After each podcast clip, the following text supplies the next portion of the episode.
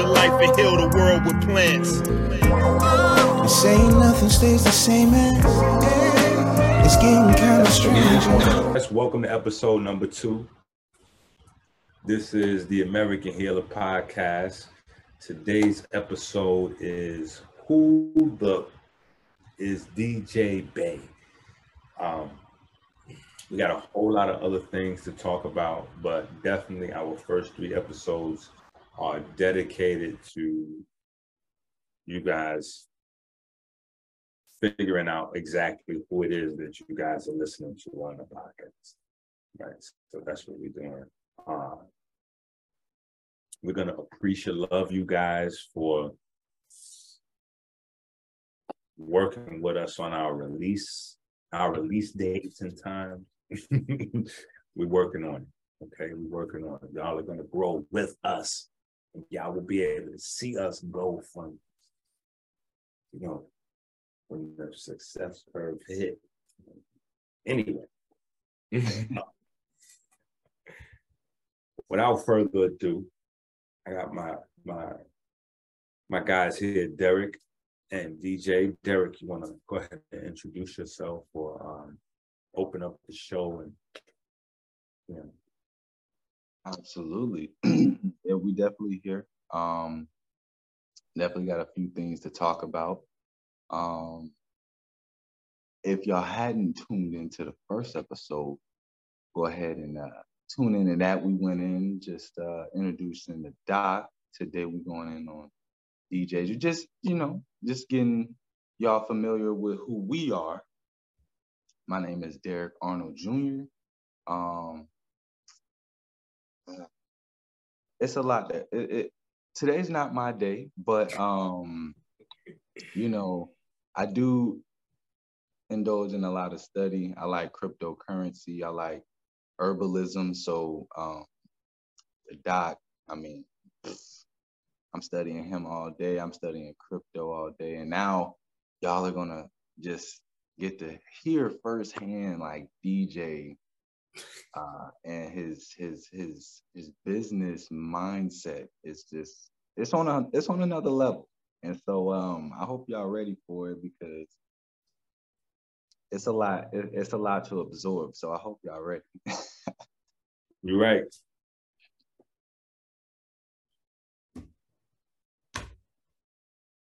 All right, DJ. So, um, who is DJ Bey? First off, um, peace everyone to all my um tribal family. Walagunta Wakin and you know Winishi for tuning in. That's peace and thank you. You know, I keep it plain. But I am a Lenape tribal member. I descend from a great chief lineage. My grandparents were the first to sign a treaty with the United States in 1778 It's documented. Um, Chief, I, am a descendant of Chief White Eyes, King Tammany, um, Killbuck is my uncle, and these are people who were detrimental in the foundational building of what we have today as far as a economy and establishment. So, like just understanding where I come from, I move with a certain energy behind me and precedence and like you know like I have I have to carry on that legacy and do better because these people work so hard to do these particular things for me to be in this position. And I just feel like it's a benefit for me to be here and also communicate with these good brothers and all you people and be able to just, you know, share my story right now. so, um, whoo, where we start. So from beginning to here, um, I'm originally from Detroit. Uh, I've been moving around. I'm a military baby, so um, both my parents, who well, I have a um. I think, I, I think um, that might be our through line right there. Not to cut you off, uh, I'm gonna bring you back to I'm a military baby, but I think that might be our through line is Detroit. You know what I'm saying? Like that might be the, the through line between the three of us. There's something people may or may not notice, but anyway, go ahead. You, you from Detroit. let me find out. uh, but um, so I'm originally from Detroit, and um, I also explain to people like both my parents are Marines, but I also like I have a two father situation. Like it's like almost like a Robert Kiyosaki thing. I was it, it's so divine. And for somebody who deals in medicine, Enqi, I, I never told him this story. I really, I've never really possibly said this publicly because um, when I was first born, uh, my mom was young when she had me. She um she got pregnant with me at 15, had me at 16. And just looking at me now, I'm like, she did a great job. So she believed that one individual was my father and i found out at the age of 10 that he was not but if it was not for my father who raised me who was the marine like i would not have the mindset i have right now i would not be as disciplined as i am and i and like we still communicate to this day and i also carry that man's dna in my body today i am his child because of him i had i was born with jaundice and I needed a blood transfusion. So, and my mom was Rh negative and I'm O positive. So our blood types didn't match. But the, the man who was raising me happened to be an O positive, and I was able to take his blood. So all throughout this time, there was no discretion about him being my father because he's the reason why I'm living at this point. And just like as I got older, just features didn't necessarily match up. So, you know, we did a test and everything. And he took me to go, he actually took me like a real man to go meet the family that I was actually blood related to. And he introduced himself and everything because, like, he cared. Like I say, we still have a relationship to this day. My biological father, I met him at 10 and he passed when I was 30. So I actually had a relationship with him for 20 years, but I still have a relationship with my father who's living. But I just say that because, like, that's like kind of like my start out. But the Marines, I grew up in North Carolina, Jacksonville, uh, uh, Jacksonville, North Carolina, and I um, went to DoD schools on base. So I had an early, early private education, and I started learning before, about. Before we move into um, education, before we move into your education, go ahead. Um, having two dads, um, having a situation where your mom told you and this gentleman, you know, boom, this is the situation, and then finding out, you know, that that wasn't. I just glossed over that like it was nothing. yeah, you know what I'm saying? Like that's what, and then obviously there are parallels possibly between that conversation and then 50 Cent and his son uh, Marquise. So um, I guess the first part to unpack is how you know how did that how did that um how did that feel right now? Goddamn. yeah, how did yeah, how did that impact you knowing that your mom, you know, might have like how did you how did that come about where you know did, did she tell him this is your son and like how did how did what did you you know did did you ever find out how that went like yeah, yeah. So I um like my family is thankfully I come from a family that communicates the important things.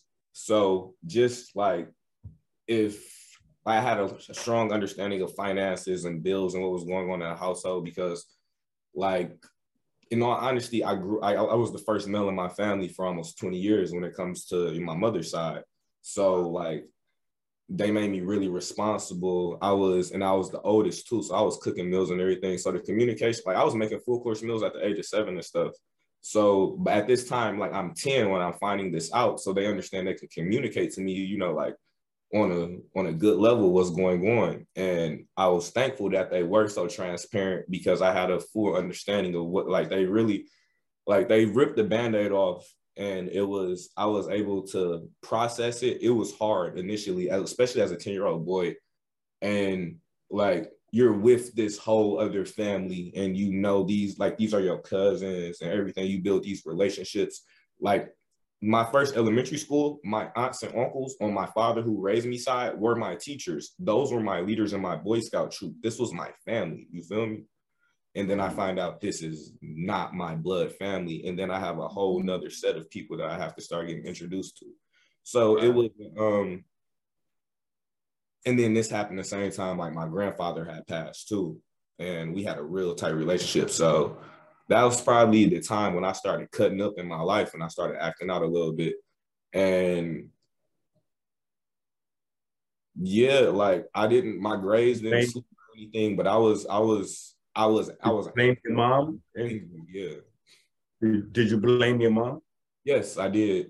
But as I got older and I, I got her age, I realized I'm like, she was a child with a child because like I'm now 30 and I understand what, and like I teach children karate and stuff. So I be around teenagers and I'm like, these little 15, 16 year olds, they don't know much. Not to discredit them, like they haven't experienced enough or anything like that. So just understanding my mom being in that position even during the time frame when it was. But she was double promoted. She was graduating high school. Like by the time she had me, I was going to college classes with her. So like she wasn't like she wasn't bumming at all. She had jobs, had a license, everything. But just still understanding she's only 16 at this time. I can't blame her for that. And she did, she took care of me. Like I said, I had a private education. I speak well. I get a lot of money. She like if any she don't she may not understand everything i do but she know that i'm not locked up i'm not a statistic. I'm actually an, an anomaly. So like we like we we're cool. We're cool. And i'm thankful for that because as me as an individual like i have to do the spiritual work and be able to get past that and understand like we all have our own story. And i can't hold nobody accountable for my own story. You feel me? Okay, so with that being said, the connector is now how do you feel about Marquise saying that six thousand seven hundred dollars wasn't enough for him? Um, and that, you know, you know, just all of the commentary that he got. in My mom of- never asked for child support ever, ever, Mm. ever. And I had I clearly had men present in my life. So I'm not I'm somebody who I will I will teach you how to fish. I'm not gonna keep giving you fish, fam. So and I also like I got a cancer rising. So I understand that 50 cent energy. I carry it. And so like if you want to get money and you got problems, like come to me as a man and be like, Pops, how do I do this business? Like, I want to do business. Don't put our stuff out here on social media and stuff like that because you want to be seen. Don't act childish in these capacities. Because what this makes me do is I, I have to son you like you're my son. And once again, these are people from New York. So they come like they come with a certain mentality anyway. So I gotta son you like you my son. That's what's That is- going on. He playing with that boy. right. No, I He should- got, he got should relax. He should relax because it- it's not a good look for his image. And one thing, like we've seen time and time again, 50 Cent damn near has an untarnishable character. Mm. so, like, he's the troll guy, yo. Um, So, so let me ask you this: um, Does does Marquise age? Does his age make a difference? Because and Yeah. here's the reason why I'm, I'm asking you the question. When some people thought that he was a 16 or 17 year old making the video, um, they had a, a lot more sympathy and people were leaning towards his side of the discussion when they find out that he's in his 20s. When they find out that he's in his 20s, a lot of the people then began to really, you know, call him, call him out on the situation. Like, bro, you barking up the wrong tree. Your pops got it out the mud. You got to get it out the mud. You got to demonstrate that you, you know, it's a difference between asking for help to chase or try to build something He's benefiting him by not giving him handouts. Right. Versus just asking for a handout. You know what I'm saying? People But- who don't work for things don't appreciate things. They don't Mm. understand what it is.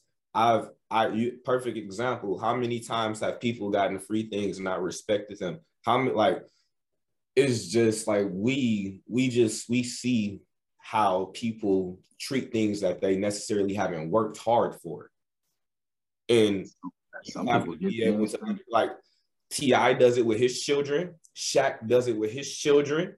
Wealthy people, they understand you cannot spoil your children. I actually have this uh, this on my Instagram a while ago. It was uh hold on, DJ. Hmm? Enqi does it with his children. but um the saying um, on my IG, it was about um a, a prince in Dubai, and he was talking about how his children may drive um may drive Lamborghinis and Porsches and stuff now, but the children after that, they'll probably be riding camels because you can't spoil them. They have to understand what it means in order to work for your wealth, or otherwise you end up you end up actually disrupting your transgenerational wealth because you end up having a whole bunch of spoiled trust fund babies who wow. don't know what to do with money. And that is no benefit to your family legacy. And that's the same exact situation because who what man who has a child does not want him to be a benefit to his legacy?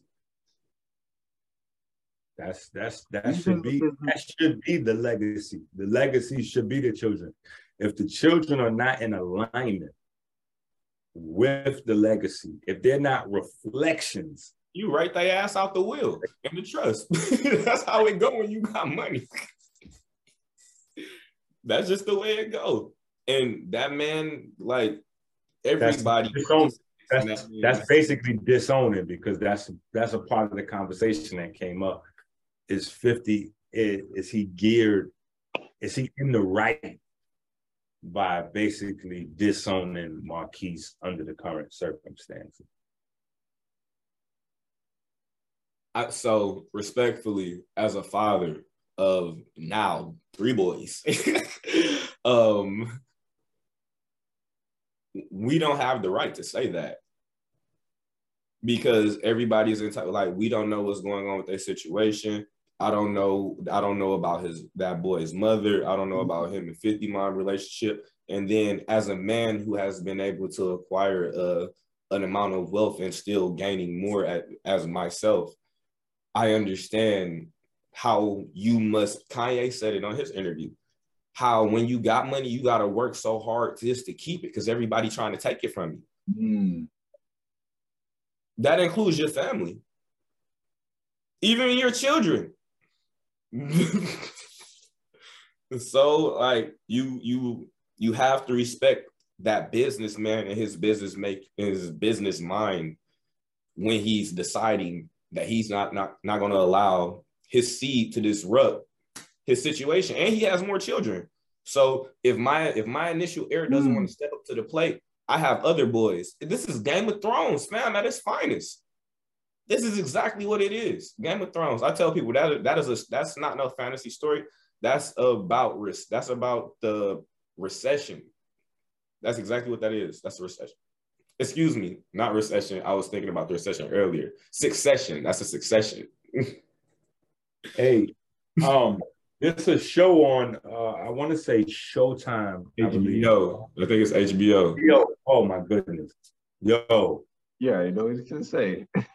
That's no, my it's show. It's a show. It's a show. Like it's something that you need to see.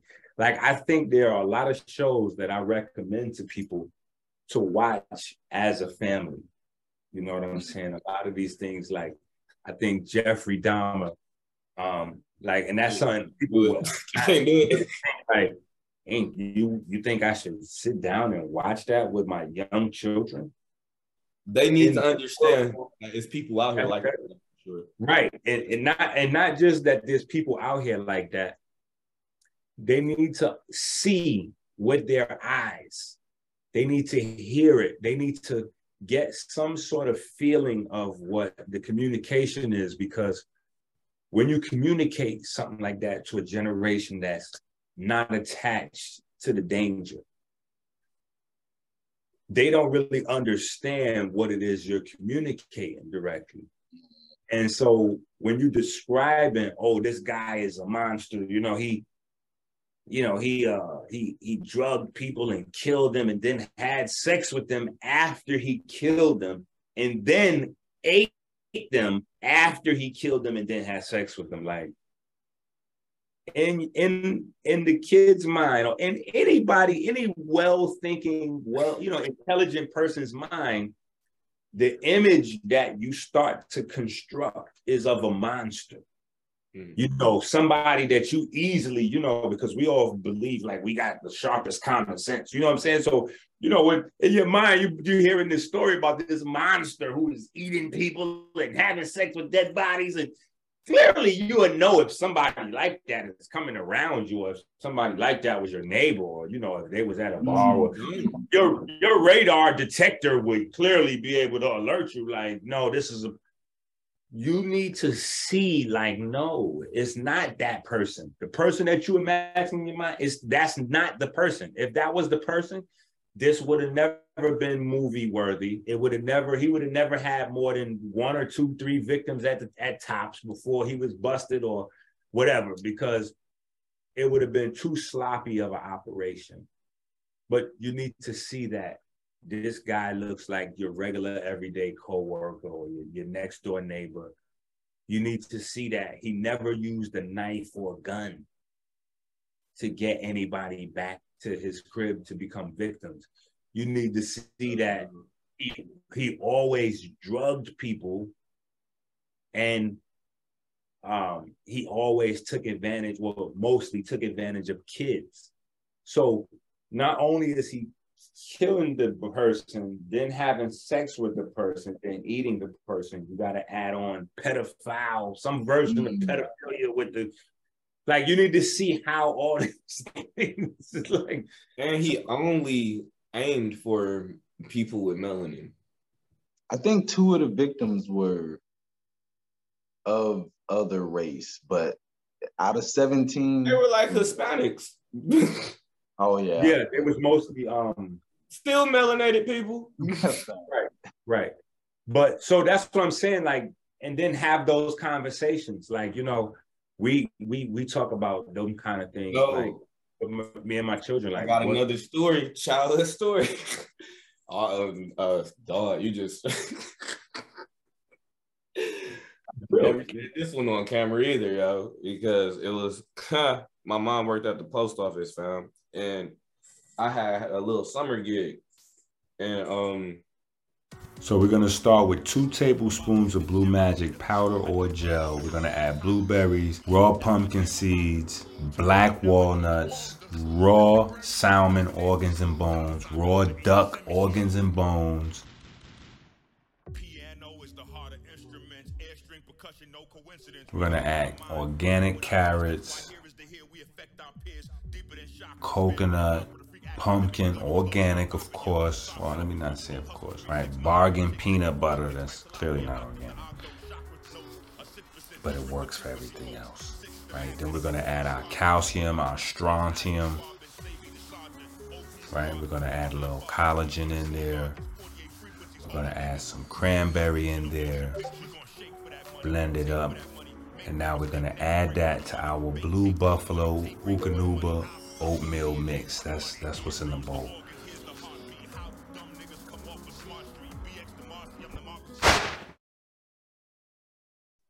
my mom worked at the post office, right? And I'm living in Detroit at the time. Like I'm we just so at this time, you know, I'm I'm still I'm coming back from North Carolina private education. Like I said, I was learning the stock market at second grade on Apple computers and things like this. I had my first business by the time I moved back to Detroit in the sixth grade. And me and my uh my oldest son, his godfather, we started our own like lawn care company. We had flyers, everything. And I also I used to sell CDs. My mom dated a DJ at the time, so he had a stack burner. So I used to write, and then I used to flip CDs at school. I just I love to hustle. I ain't like asking for allowance because it was never enough. So when we moved back to the D, um, my mom was like, "You can get a little summer job cleaning up one of the churches or whatever." And I'm like, "All right, cool." And she was like, "One of the people at my job is the um is one of the he's the one over the cleaning for the churches and stuff. So I'm like, all right, bro. I go to I go there, everything cool, clean up the church, everything. Like I go like a couple days, and then one time he's supposed to be taking me home, and he was like, I gotta stop by my house. bro, I'm telling. this is like, bro, like, so, like, this is like breaking news right now. Like this, like, bro, I'm telling you, I'm I'm a child, and I'm I'm in middle school at the time for sure, and he got he was like, "You want to play the game?" He got taken, and I'm not thinking nothing of it. And like, I'm like, my mom, like, okay, this dude or whatever. So he's like, "You want to play?" I'm like, "Yeah." Come, this dude, he's like, he runs. no. Bro, listen, listen, listen. Listen, it's about to get wild. This man comes out with a pack of underwear. He's like, I got these. He was like, You want to try these on? I'm bro, I swear to God. Like this is this is why I'm saying this because people have to understand who they are. I have boys.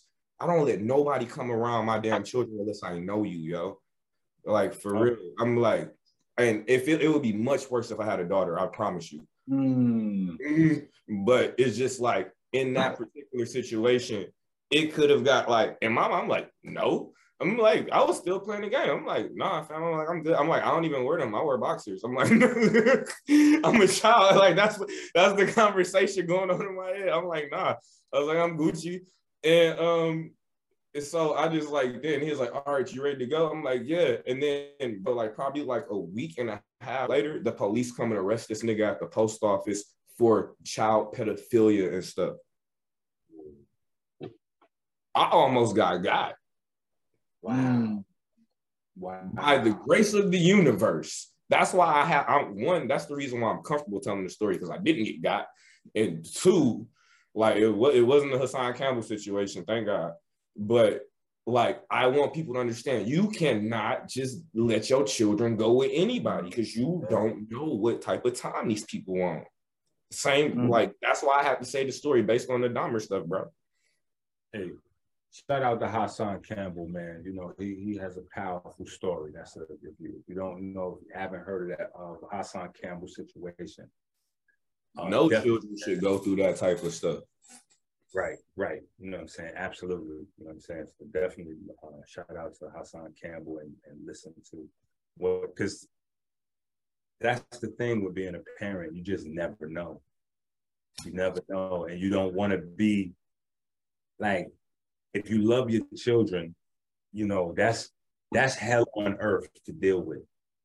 You know, trusting somebody and then that person potentially violating your, your child. And then mm-hmm. you gotta wear on, you know, you gotta have that on your mind. Like, if you didn't put your child in that person's care, does this, you know I'm saying? Like, you gotta have that in your mind as, a, as an adult. Oh, I'm Detroit, Detroit, Detroit, Detroit.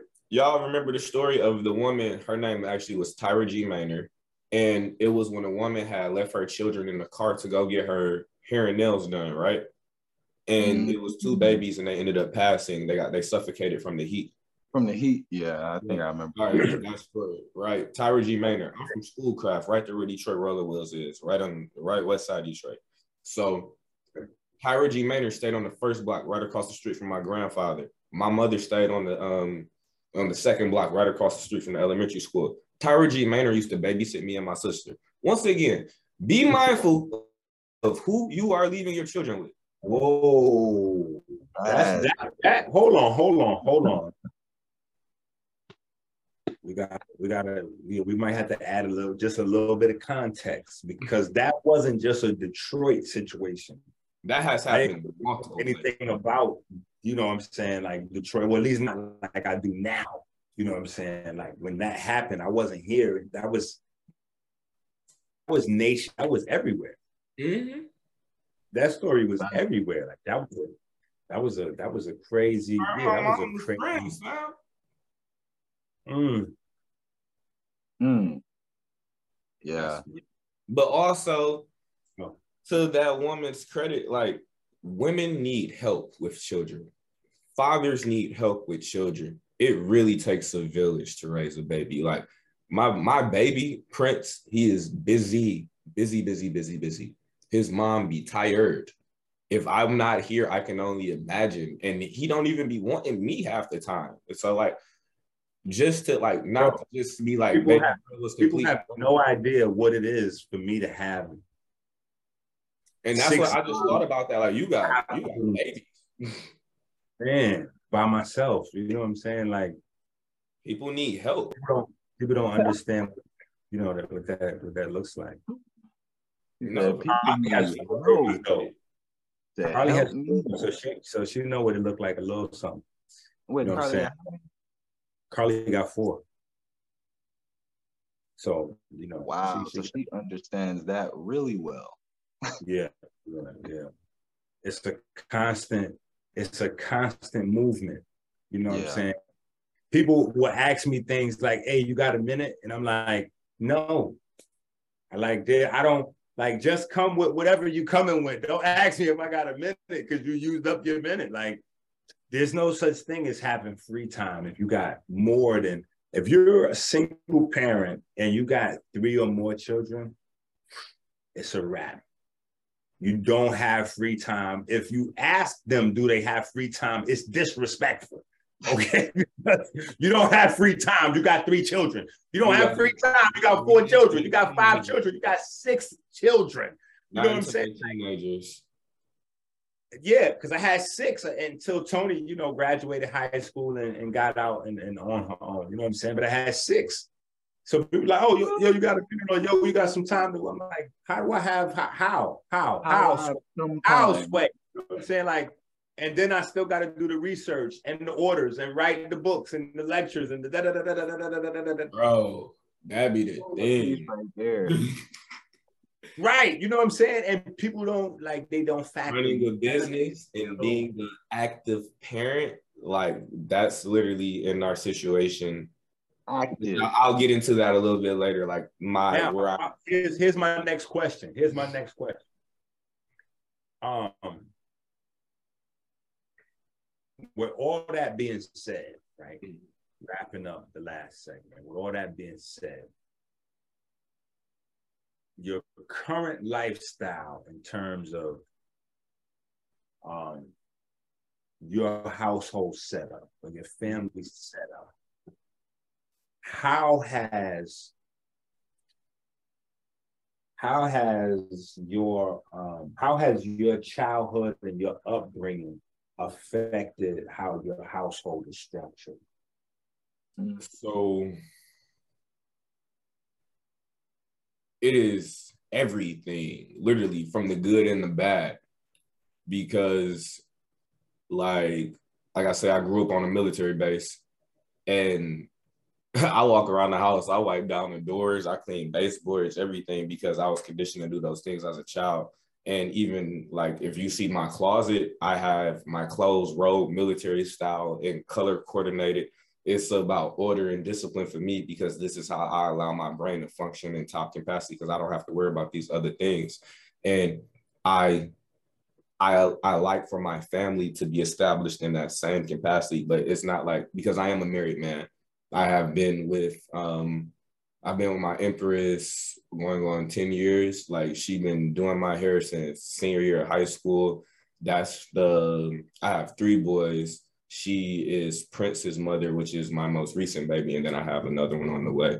So she is, and like I said, like she's been a homie for a long time. She, if it wasn't for her, business wouldn't be what business is today. And I can honestly say that because I'm thankful to have such a a tolerant, understanding.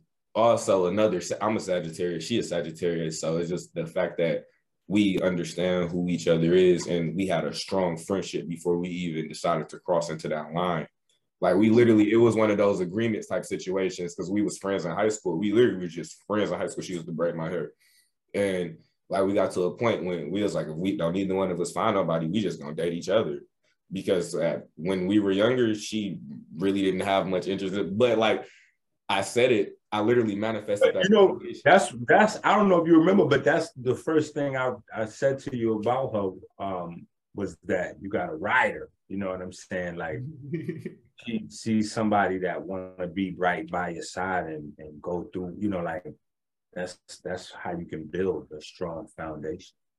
Yeah, and I I honestly would say like mm, a lot of things that has been allotted to me through the universe would not have came if I had squandered that one particular um blessing, which is her. Like for real, for real, for real. I'm just like I acknowledge, like I always give my honors, and like since I, and I I said this previously about men just wanting com like confirmation about certain things. Women want that same thing too, and it's important that we, you know, like we are reciprocal in our communication and our expression of love. And Let I'm, me I'm ask- Let me let me just ask you a question real quick. I, I'm sorry to cut you off. I want to ask. I want to ask you. Actually, you know what? Let me ask Derek first. Derek, are you aware of the uh, the coach from the Boston Celtics? He got caught up in a, a sex scandal. Oh, that's news to me. I, I wasn't aware of that one. Oh, Bro, we gotta get you. Oh, a social leave you be missing all the hot news. I didn't know. about Yeah, because the question was, do y'all do you feel like Malika Andrews just getting into the space with you know DJ kind of opened up the door a little bit in terms of male female relationship and standards and just things like that. Like it seems like there's possibly a Yeah, I double standard in the media. Mm. I would love to, just because um that component of like one just being married and just understanding that like it's times when things are not always gravy in marriage. Not to say that y'all are fighting, you like you just may have like a communication breakdown. People are entitled to be humans and go through what they want, but you have to understand, you know, like you have to weigh your pros and your cons, understand like what's the benefit of being with this individual. People have to love is love is actionary. Love is conditional, and people like to believe that it's not living for someone is completely different than just loving someone because people move out of love. love is harmony. Real love is harmony. Mm. Yes. And but the thing is, like, but harmony and frequencies change. That's a fact. And people, they also, they sometimes they grow and they become unequally yoked, how some people like to say. So just understanding They grow apart. what you're like communicating, understanding what your partner need. And like I said, like I'm not a guru, I don't know it all. I'm I'm still a baby in this. I'm I'm I'm expressing from my experiences and how I'm still able to be fortunate to have the situation. I- I'm not gonna act like I'm the main one holding it down. Like, no, I got a like he said, I got a rider, I have a really strong partner. And if I didn't have her, like for real, like like I, I expressed to um, one of the other women that was that was around I was communicating with them, like I wouldn't even be allowed to be a polygamous male with the without having that type of woman in place because that comes through the women. Like that's a like you can't do polygamy properly and the women don't communicate or link in. Like no, you're just dating separate women. Like that's like polygyny. That's a that's a different situation. Hold on. So just to be clear, as you are giving praise to your empress, um, and well deserving at that. Um, so you y'all are polygamous, and um, you're saying that your uh, your willingness to try or become polygamous is based on your childhood experiences, some to some extent. So that's actually, haha. I know Derek could probably appreciate this. In my natal chart, it actually say that I'm um, monogamy is not for me at all. And if my grandfather, who I mentioned earlier, um, King Tammany, he also he married two, two. Um, one was my grandmother was a Lenape um, queen, and then he married one of the Seneca queens. So polygamy is in my family. It's in my bloodline. It's not something that I just thought was cool and I jumped into. It's literally, it's how I got here. So, and for me, it like when I have, when we have been in our some of our previous relationships, when I was when I was courting women who lived in different states, it was like it wasn't about sex. It was about me working to establish a system because like I want a certain number of children but I also understand through child rearing and development, children need like their own gaps for their own mental development. So I understand I don't want to necessarily have one. I did. The, I'm, I'm a math person. I'm super analytical. so I'm like me having a woman who is 30 plus year old space out 10 children throughout a period of time so that they all can have adequate development. That's not necessarily tangible, nor is it fair to that particular woman. Now, if she's willing to partner in a system to where we can, you know, build a nation, an empire, because one thing like I like I said, I got statistics. When it comes to my children, they are brilliant. My oldest tested number one in the state for English language arts reading. He just um, joined Mosaic Youth Choir. My my youngest, who he can what he's one, he can count to 20, he can say his whole alphabet, he knows possibly close to 100 words already, and he's saying full sentences, and he does karate. So um, like, got numbers. So yes, I want more of my genetics out here in order to impact the world and also to pass down this, this legacy that I'm working very, very. I don't like to say I'm not working hard. I'm working very strategically in order to establish. Okay, with that being wow. in mind, this is a curveball. I want to throw a curveball at you, gentlemen, as um, as black fathers that may or may be overlooked by the system and the public or um, people who uh, ascribe to holistic lifestyle to some extent, uh, being able to expand your lifespan or um, increase your lifespan or, um, how you live your life, live a more fuller life. I want to review a clip by Charleston White. Yo, hot topic. Charleston White, he on fire. Pork. Do you like beef? Uh, pork is not the white man's diet. Pork is not the white man's diet. Beef is. Our digestive system is not even meant to digest beef. Our teeth are not even meant to chew meat. So what you mm. tell about pork for and you eat beef? One of the worst product, it's a dead carcass. And it takes three days to rot in your belly before your body can digest it. So what's your problem with pork? And most of the cancers come from beef. It's red meat he liked to drink blood. He liked to taste. So why are you eating beef, brother? That's his diet. We so miseducated, homie, we don't know nothing. We just divided by our bull. You eat his food, you eat beef, don't you? So I, I, now the conversation stems from. Don't eat pork. Do you like beef? Uh, so that's the conversation. Don't eat pork. Marco?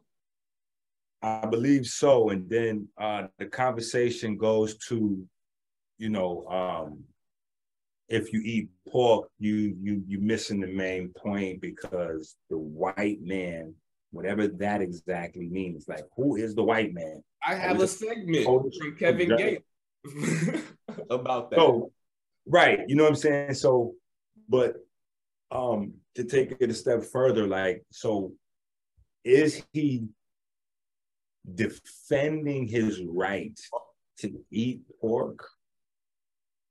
Uh, that's not or, what I heard. Right. That, this is this is my question. So I listen. I'll let it play again. Is he defending his right to eat pork? Because the conversation starts with "Don't eat pork." So don't get said don't eat pork. In turn, said don't eat pork. That's what it sounds like. No, it sounds like Marco, Marco said eat pork.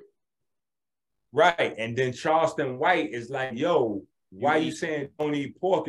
Beef because beef is worse than pork, and blah blah blah blah blah." Yeah, but I don't so, feel like just knowing how Charleston White is, he likes to bring light to certain situations.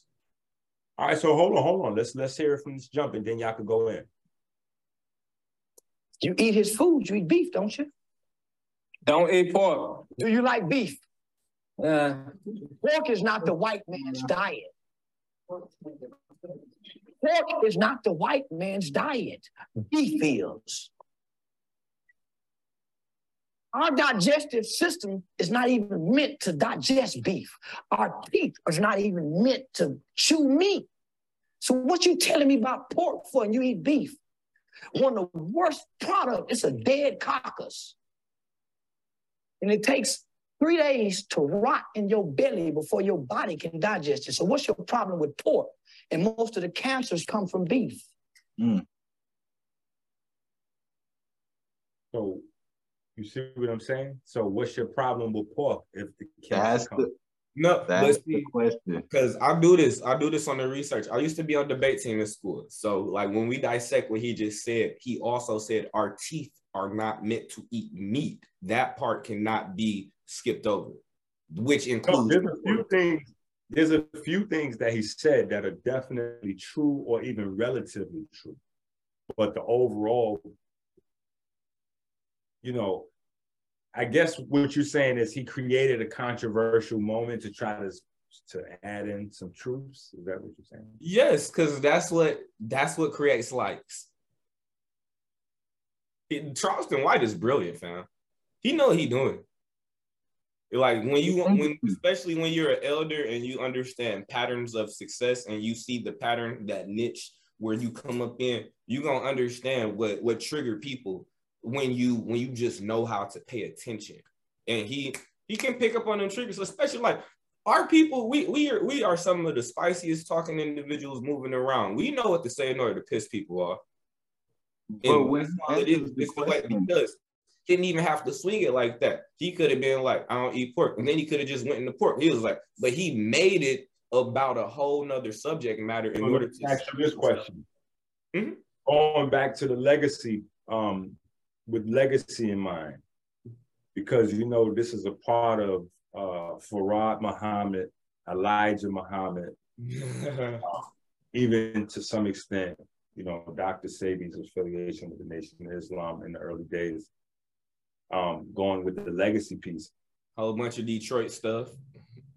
come on now, is this Detroit? You know, like so. Do you feel like Charleston White is going against that legacy of research? And do you feel like he's correct? When he I just got told the other day he said F Farrakhan. Right, but here's the, the caveat. Do you feel like he's accurate when he says that more cancer comes from beef than pork? Hmm.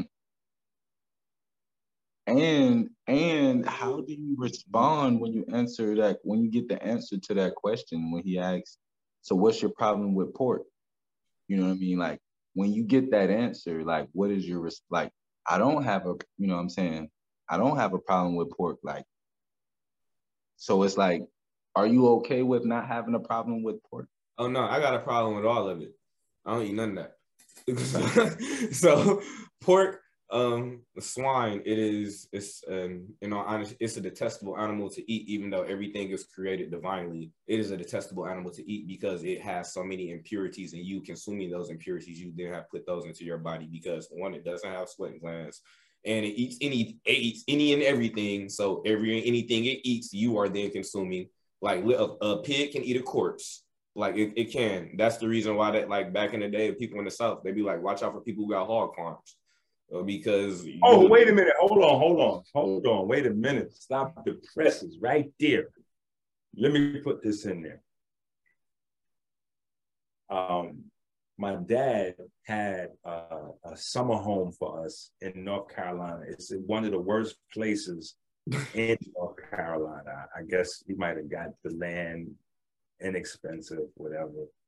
He wound up leaving it to me, and my brother tried to steal i don't know. Anyway, um,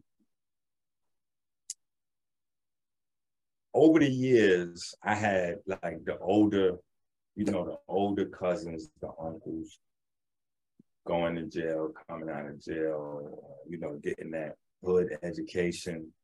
And they was hitting me in the head as a youth, super young, you know, Elijah Muhammad this, and you know, tribe of Israel that, and blah, blah, blah, blah, blah. So my point is, with the knowledge, how do you feel that adds into, you know, um, like you know just the legacy piece the knowledge how does that translate into success or not into success? Like is is are these things whether charleston white is is attacking the legacy or not how do you feel like that translates i guess So, so, that was that was my reason for mentioning like I so I personally don't I don't me personally I don't I'm I'm plant based majority, so I um I don't consume beef. I don't consume that and main reason why is because I'm not the one raising the animal. I'm not the one um transitioning the animal. I'm not cleaning it and I'm not I can't see all these things. So when he says these things about these are some of the largest cancer producing things and also understanding that the United States has the highest, you know, like cancer rates in the some of the highest cancer rates in the whole world. Charleston White is not just making stuff up. no it's definitely from the south it's it's it's new orleans but here's the thing i would beg to differ with charleston white especially on this pork issue you know what i'm saying like What do you feel like his viewpoint is I- Well, is he seems to think that beef is more uh, it's more uh, of a carcinogen than pork. I don't think I, I don't think that's the point he's making because I heard him on other I heard him on other um, podcasts how he talked about how pork is terrible. I, ju- I really feel like he was being controversial in at one point. We could leave it up to the people in the chat room and the people in the comment section. But I want to say this. As a youth, when I had a lot of older men telling me, you know, don't eat pork, this, this, and that, mm-hmm. I still had dollar sandwiches. You know what I'm saying? A dollar sandwich for y'all people that don't know, back in the days, they would make like a whole hero, you know, with ham and cheese, but it- the whole sandwich was one dollar. You know what I'm saying? Like getting a Subway sub for one dollar. You know what I'm saying? I don't know what you're That- talking about. They tried so to I feed had that. When I was younger. I wasn't having it. Yeah, I had that. And then on Thanksgiving, I had ham. So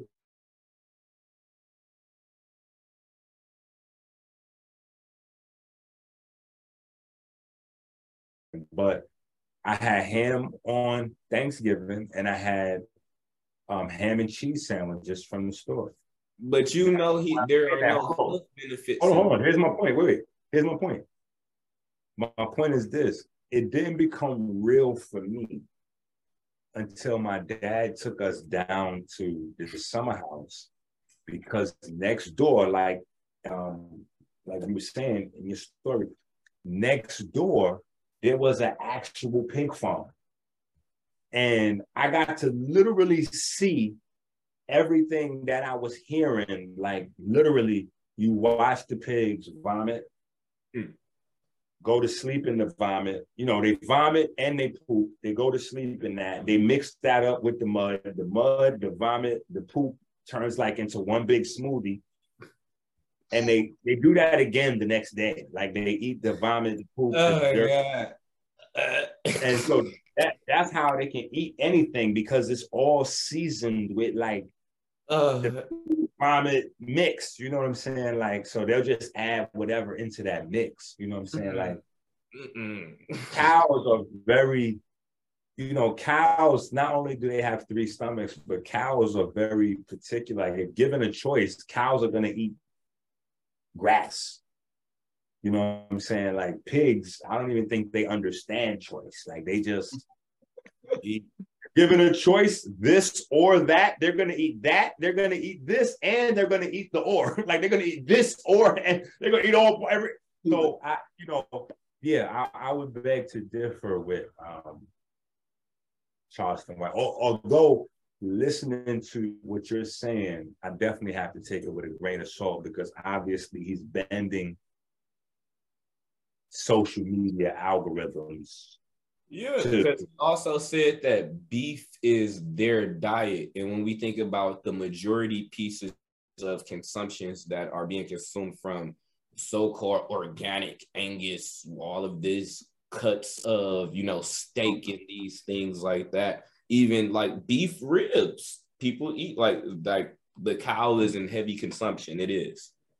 Since we're talking about it, I'm actually in um I work in a high, well, I wouldn't say high end restaurant. Well, it's pretty high end. Um, but they serve top of the line like steak and seafood, and I'm just like the only one in the restaurant who's like, yeah, I'm plant based.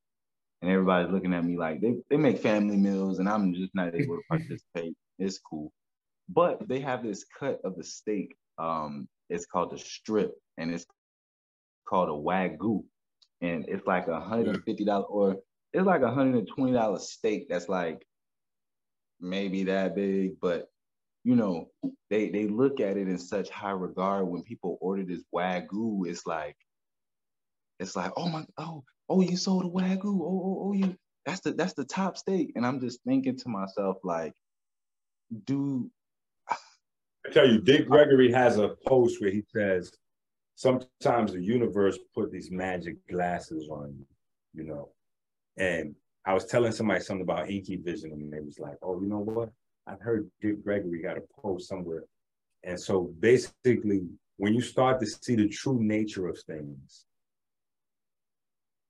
not only does society begin to look weird to you, but you start to look weird to society. And this is the space where this is the space where Kanye is at right now. This is where this is where Kanye is because I remember being in that space. It's not a fun place to be. yeah, LeBron LeBron had a show with Kanye of the shop, and he canceled Kanye. Mm-hmm. Now Kanye did the Drink Champs joint, and You you know, fortunately, If you don't mind, let me um let me share the article for it because um give me one second. yeah, fortunately, people copied it and shared it and got it out there so that it's it's still floating in that it's, it's in the ethers, you know, um, where people can still um, get to it. There's articles. Um, But yeah, But- it's for sure attainable. It's for sure. The internet is the but undefeated. my question, my question is this though. Here's the caveat. Um, and, and I want you to um, try to remember this and, and answer this after the uh, after we see the article. Um, Oh, so real quick, um, Kanye was controversial. wait, wait, here's, the question: because LeBron canceled Kanye. Mhm. Kanye is basically talking in a very pro-black manner. And then you have a black man cancel his his his show because of pro-black commentary. Like, Mhm. you know, is there a coon? Is LeBron the coon? Is Kanye the coon? Are there no coons in the situation? Is it just two men having disagreement, difference of opinion? Like, how Can do we we look? have a DJ teachable moment? Can we have a DJ teachable moment? Let's run it. Okay. So two two segments really quick. All right. Um, first off, let's view the screen. Kanye West controversial interview with Drink Champs gets pulled from YouTube. Okay. So for those of you who haven't seen it, literally you can just go on YouTube and type in Kanye West Drink Champs. Like I said, the internet's undefeated. They pulled it off of Drink Champs. they didn't pull it off of the internet. It's still there. so you can I actually recommend, like how I stated on my um my Instagram the other day, I recommend a bunch of people actually go watch the interview itself. That way that they can understand his viewpoint and the things that he's saying and understand that he's not necessarily lying on anyone and he's coming from a strong personal stance. And once instead of us judging people, we should actually, you know, like listen to them and see where they're coming from and then come to a consensus about how we should deal with them instead of just cutting people off cold turkey. But and like how um, brother Enqi said, he was mentioning the black component. And when Kanye West, he, you know, he has said things previously about the Black Lives Matter movement and the organization and the clothing. And even the came out recently with the White Lives Matter shirt. So there's a small segment of Kevin Gates mentioning something about this particular stuff. And he has a person a personal feeling about these things. So um Derek, let me know if you can see screen when I change it. Can you see screen? Yes, sir.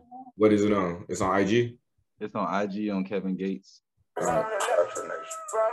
Ain't no continent called black. You are the indigenous people to this land. This land, the pyramids here, hundreds of years older than the pyramids. So really quick, when I'm about to rerun it. So Kevin Gates is pretty much expressing his feelings about the word black. Here we go. Most offensive thing somebody could tell me is that I'm black. That's not what I am. I don't subscribe to that indoctrination. Ain't no continent called black. We are the indigenous people. So I don't want to get hit for you for that background sound, but just understanding, you know, like people's viewpoints and where they come from when it comes to these particular things, you know. Nah, that's uh, nah, that's facts. And like that what because where Kanye comes from and like um once again I'm fortunate to have a certain education and I I grew up and I started teaching in this particular realm. So just understanding like Kanye is West is from Chicago.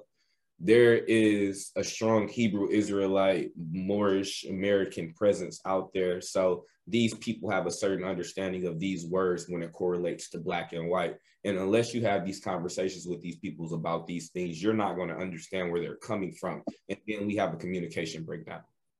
and and people got to remember who Kanye is. You know, Kanye made it big well for gospel. Like people don't realize that Jesus Walks is a gospel. It's a gospel song. Yes. He's No. big in the church. He has Sunday service. Right. I like, but what I mean is like people are thinking that this is all of a sudden, like all of a sudden, Kanye is talking about, you know, church and tribes of this, Israel, and blah. Like they're thinking this is all of a sudden, like they're forgetting that this is the guy who possibly has the largest gospel record in history. Like that's not like people don't view Just that it one song though, right? Just that one song, because I don't really. I mean, outside of Jesus but- Walk, but no, album, not not No. even that. He came back. no, his, his whole wait, his whole album now, he's dropping whole gospel albums now. Mhm.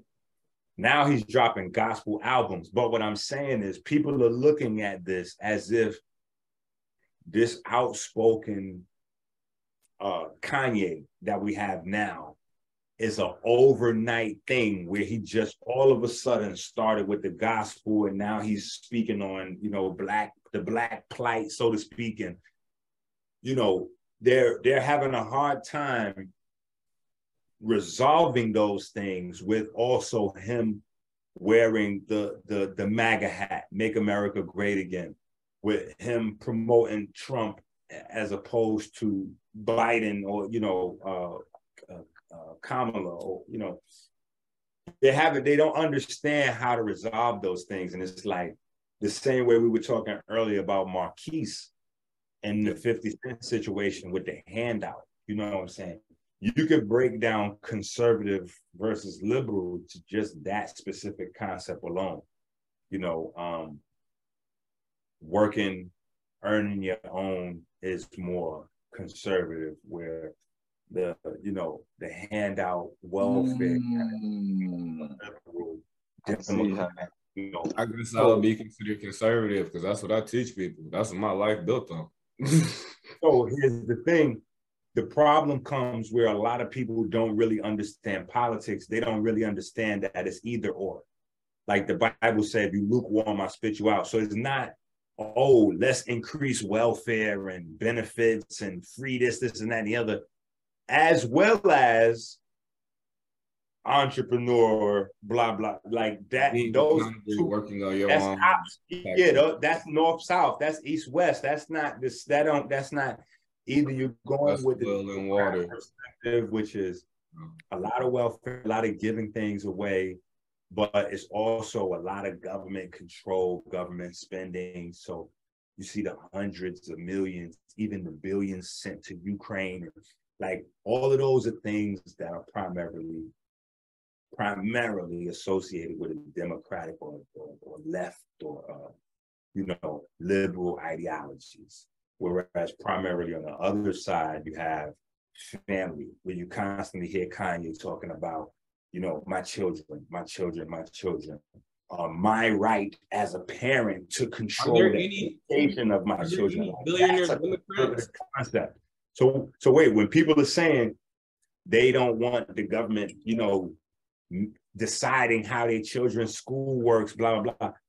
That's a conservative concept. If you're voting Democrat, that means you do want the government to control what happens in your kid's school. That means you don't want favoritism to business owners, right? But if you want to be an entrepreneur, you do want favoritism to business owners. Like you, it, it's not like you gotta you gotta incorporate these philosophies not only into your lifestyle but into Oh, your, I understand. As the more money No, I no, go in no, definitely you do, but I'm saying no, I know you do. You know what I'm saying? But I'm saying like for the people watching, maybe No, I'm just I'm just agreeing with you because like it when at a certain point in my life I didn't have that understanding because I didn't have that type of money. But as business got better, I had to shift my mindset and understand politics play a role in my my my well-being.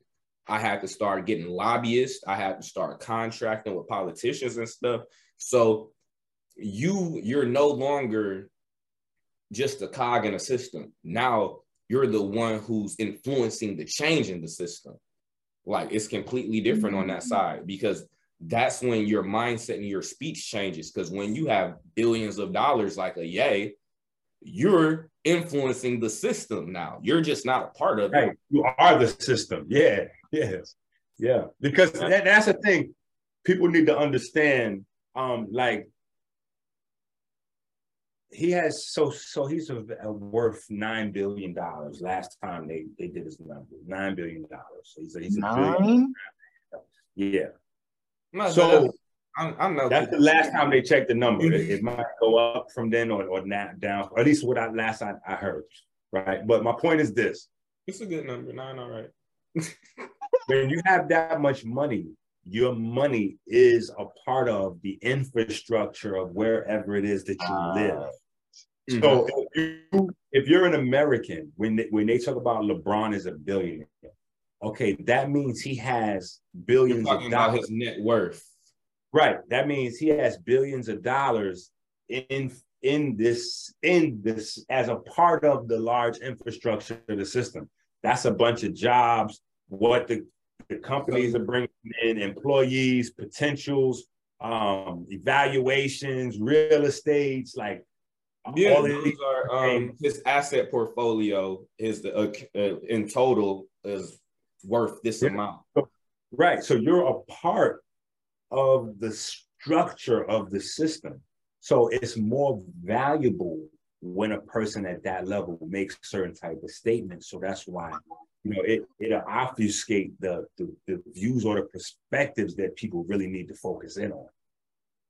Facts. So do you think people could easily start to get um, cut off or um, restricted from certain access um, when they start speaking out, so to speak, to like, um, you know, I think DJ is a good example of getting around that. You know what I'm saying? and Like, mm, yeah, okay, because you you do be talking your talk, and, and a lot of people.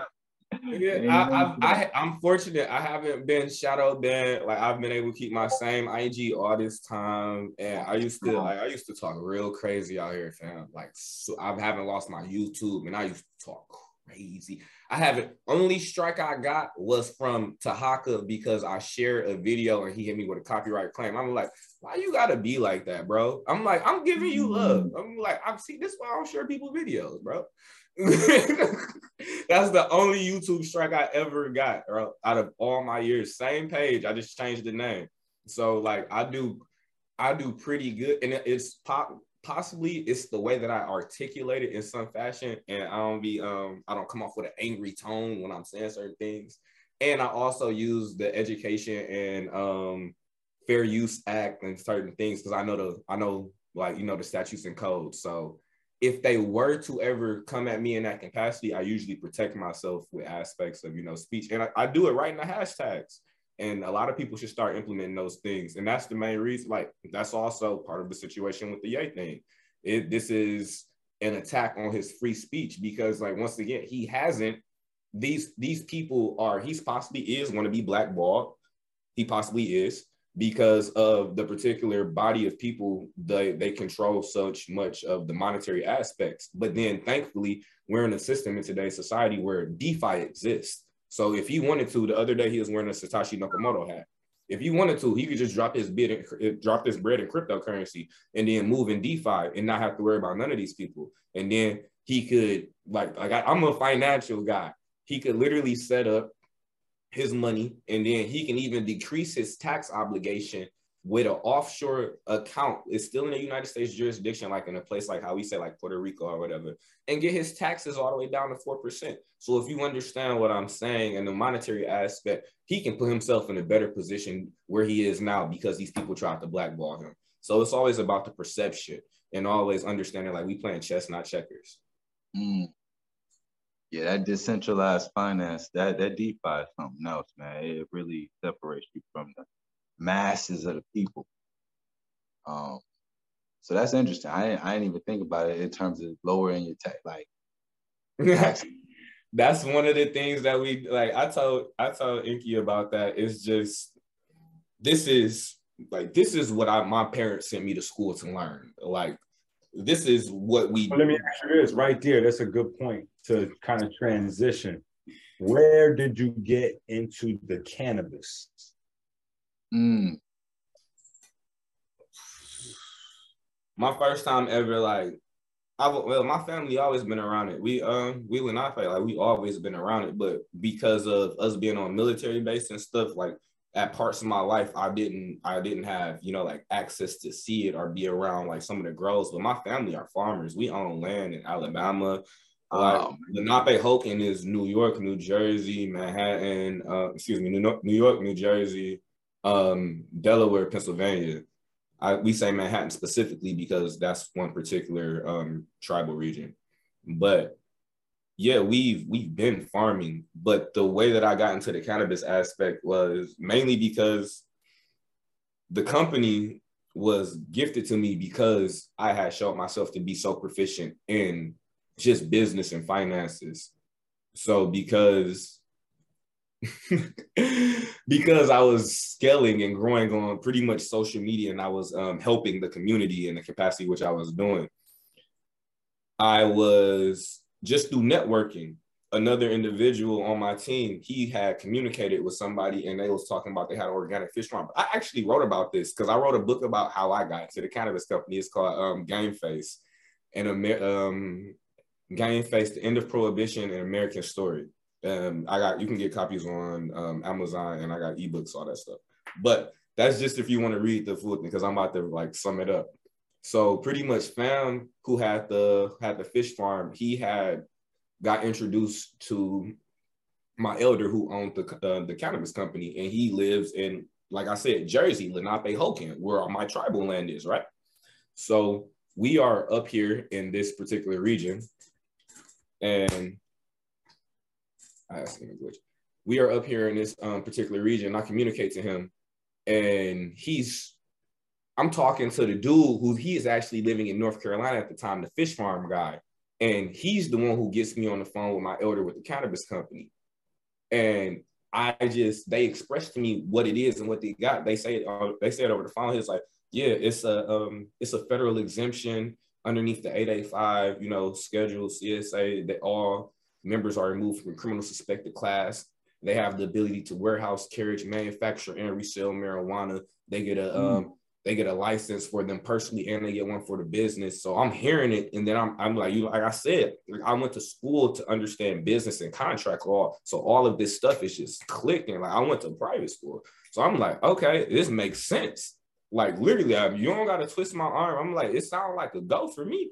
So I get super enthusiastic about it because I'm like, I've never seen nothing like this. I've never heard nothing like this before. And I, I verified everything. And I'm like, yo, this shit's legit. Just, just add this caveat because he's not adding it. This is way before this wave of legalization. Oh yeah, yeah, yeah. Mm-hmm. Well, wow, at, the time, it's at the time I got involved, it was at the time I got involved was like around 2018 in 2018 was the time I got involved on the federal level, but the company itself is over 20 years old. So they had already been rolling and things had been in place, it was already 100 plus 50. It was like 150 members by the time in just this one particular sector by the time I had got involved. So um we running through the play and everything. So like I said, I'm super enthusiastic. I'm like, yo, we like we need to do this for marketing, we need to do this for branding. And the elder, he just he he see like I just want to push and push and push. But at this particular time, you know, you running almost 20 years in the cannabis industry, people, and you have, you're technically, you Willy Wonka in this boy, you got the golden ticket. You can do what you want. And like literally, so imagine the type of deals that's coming across the table and the type of energy, mm. people, negative things that are being presented to you. People just thinking like, oh, they're going to traffic through you, like they're going to launder through you. You have to be very mindful because you have an opportunity that has not been granted to most. So that didn't really, I didn't get that initially, like because Like much I'm just a rep. I'm just a rep right now. Like I'm I hold no position in the company. Like I just know about it and then I haven't got introduced. So I communicate with elder. I'm like, yeah. So I'm like, I made a branch called Growing Farms because the can- the company name is Game Face and it's spelled G A M P H A C E. And it rock we have we mm-hmm. rock a GP logo. Can and, you share your screen and pull up the website? Yeah, I got you. So this is the growing farms. pH. Don't don't don't play with that pH. Okay, that sounds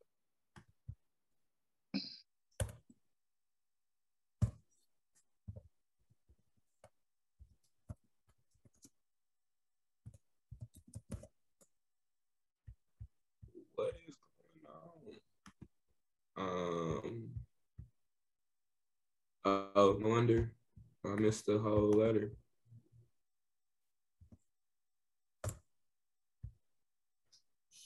I'm about to go get some products today. you, shipping out all to um uh you shipping out internationally?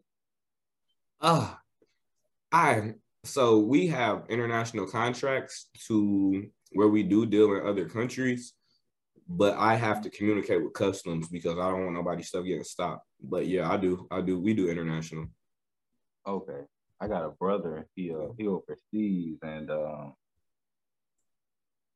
yeah, we've been trying to get some uh, just some different things, get some herbs to him and stuff. He he been having some trouble just where he's at. It's just been kind of like like you said, they've been kind of just denying all shipments. Well, not all shipments, but like just certain things that he. Where is he at? He's in um South Korea right now. Oh, oh, that's far. Yeah, yeah, it's it's out there, out there. that's far, bro. Okay, I thought you was talking about something a little bit closer. Yeah. But yeah, that's gonna take that's gonna take a, at least seven days to get to him, and they're gonna put it on a boat. So that just the shipping alone is gonna be it's gonna be a decent amount. I just didn't know if it was if it was uh able to get coast to coast like that. Like oh yeah, for sure. That's not a problem. they gonna put it on the boat. All right, here we go. I had to open it up on my back page because I did not know why it did not come up before. So let's share. All right, here we go. Right here at the top, that's not a disclaimer. Those are the legal codes for the operation in which we operate under. So it says right now, Growing Farms is organized exclusively as a private for-profit business in the aid of creation of jobs for research and development within, but not under the jurisdiction of the United States regions under federal register so you could read this part, but like right here where you see Title 21 USCS 885A1, I recommend you all look into that and understand what the proof of liability means as pertains to marijuana specifically, and also understand that we do have a pre-existing relationship with the DEA and they understand what it is that we're doing and all of these other things. So Yeah, it's just it's some next level stuff. I like I actually had a situation down here in Florida when I went and sat with the DEA, and I communicated to them what I planned on doing here, and they initially told me I couldn't do it, and I told them yes I can, and they were very upset, and they um, I was introduced to them through some through a third party, and then he later had called me back and told me that they apologized and they said everything that I said was right and that was down here in what, Fort Pierce, Florida. And that's not a very heavily, you know, melanated place, you know.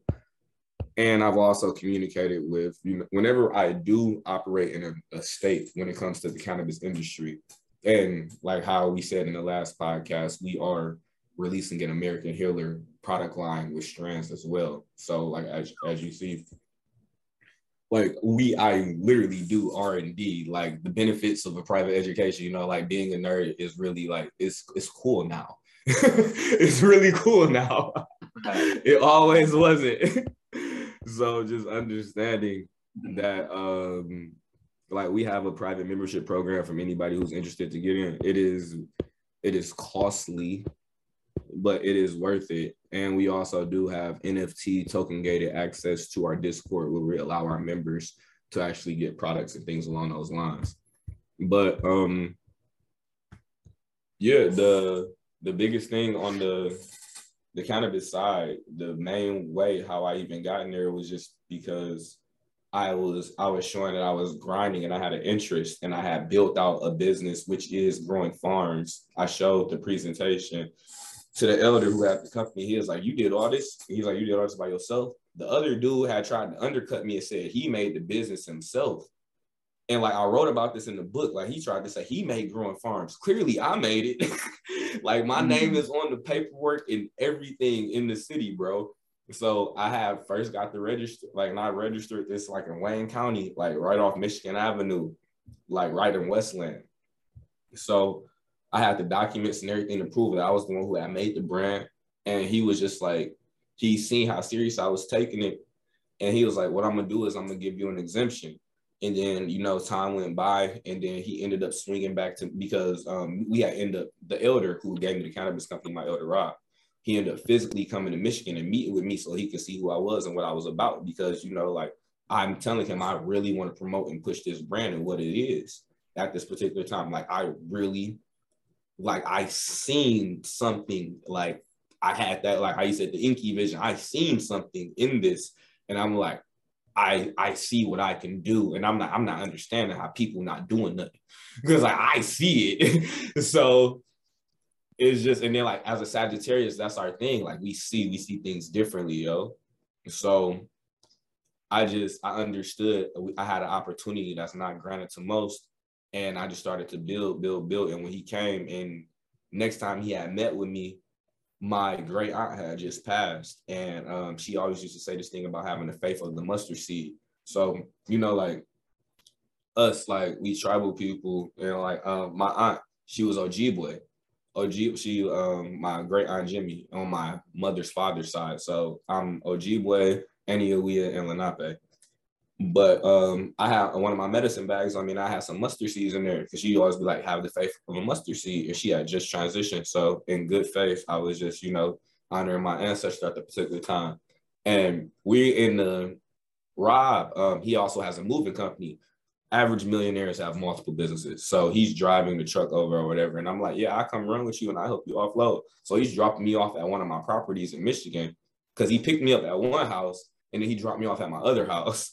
So and um and it was the the distance to his next location held significance as well. So just understanding like how he felt everything was just aligned at that particular time between the mustard seeds, the distance to his next location. And he was like, the universe is telling me like I should give you game face. And at that particular time, I then started getting transitioned over into the position of CEO over this pretty much this federal research and development company that has this extensive catalog of people, celebrities, members, grows, international relationships, ex law enforcement, military, all types of individuals just locked into it. And I become the one responsible for the growth and making sure that we can implement cannabis hemp into every household and make it more of a household name thing. And so it's just is initially it was a very strong learning curve just because like I didn't understand the magnitude of everything that I had. I'm like, Mm. um, I'm booming on social media at the time. Like I'm focused on, you know, like my business model. Like I got Atum, which is now Atum Cybertech. We transitioned to a cyber a cybertech company. And um Like kind of like cybersecurity. no, not necessarily cybersecurity. Like we do um smart contracts, NFTs, like we have we build cryptocurrencies and things like that. So um, helping people to transition over into the Web 3.0 world, making sure people are educated in this realm, and also gamification because like doing mixed reality and augmented augmented reality gaming and things like this, making sure that we transition over into the upcoming technology so that we don't get left out of the the wealth transition. That's the reason why I made Atum Cybertech in order to educate people and also assist them in the development for their businesses to be present in that particular realm. So like I like to say like I'm um I'm eclectic. So like if it makes sense, I'm gonna figure it out and I'm gonna put myself in that situation. I mean, usually I mean sense with an S and with a C. So either way, like it- I'm gonna figure it out. And that was kind of my motto with the cannabis company. And since then, I've been able to get international contracts. I helped the government of Belize to establish some of their, ca- their cannabis laws. Now we working on some things in Africa, and I still have multiple situations here, and even to the point where now we have um, a bunch of new genetics that hasn't been released to the market that we have the ability to allow people to structure out and monetize. I'm being mindful with my language because you know, like I still have um I have to protect the company model and structure. Like when you corporate business is a different type of business. Like you can't tell all of your business. You just can't because you allow people to disrupt your model and you also can possibly disrupt your finances. And like even like technically on camera now, we have contracts with colleges and we have contracts in states where there are people who are locked up for life for cannabis and we're there growing it and do you see the conflict of interest with some of this so Yeah. of course like we have um we understand what's going on and we are making sure that even in the political aspect we're making sure that we push for change in these particular realms and I just don't see this particular administration seeing the importance of these things because they don't see the monetary gain in it. But it's just the way it's presented. Everybody has to understand it's a chain of commands and things. So if I make a if I make a dossier or a presentation like a thesis, and then I send it up to the White House and be like, this is a layout how you get money off the cannabis game because I have an R and D company like this. Literally, this is literally what I do.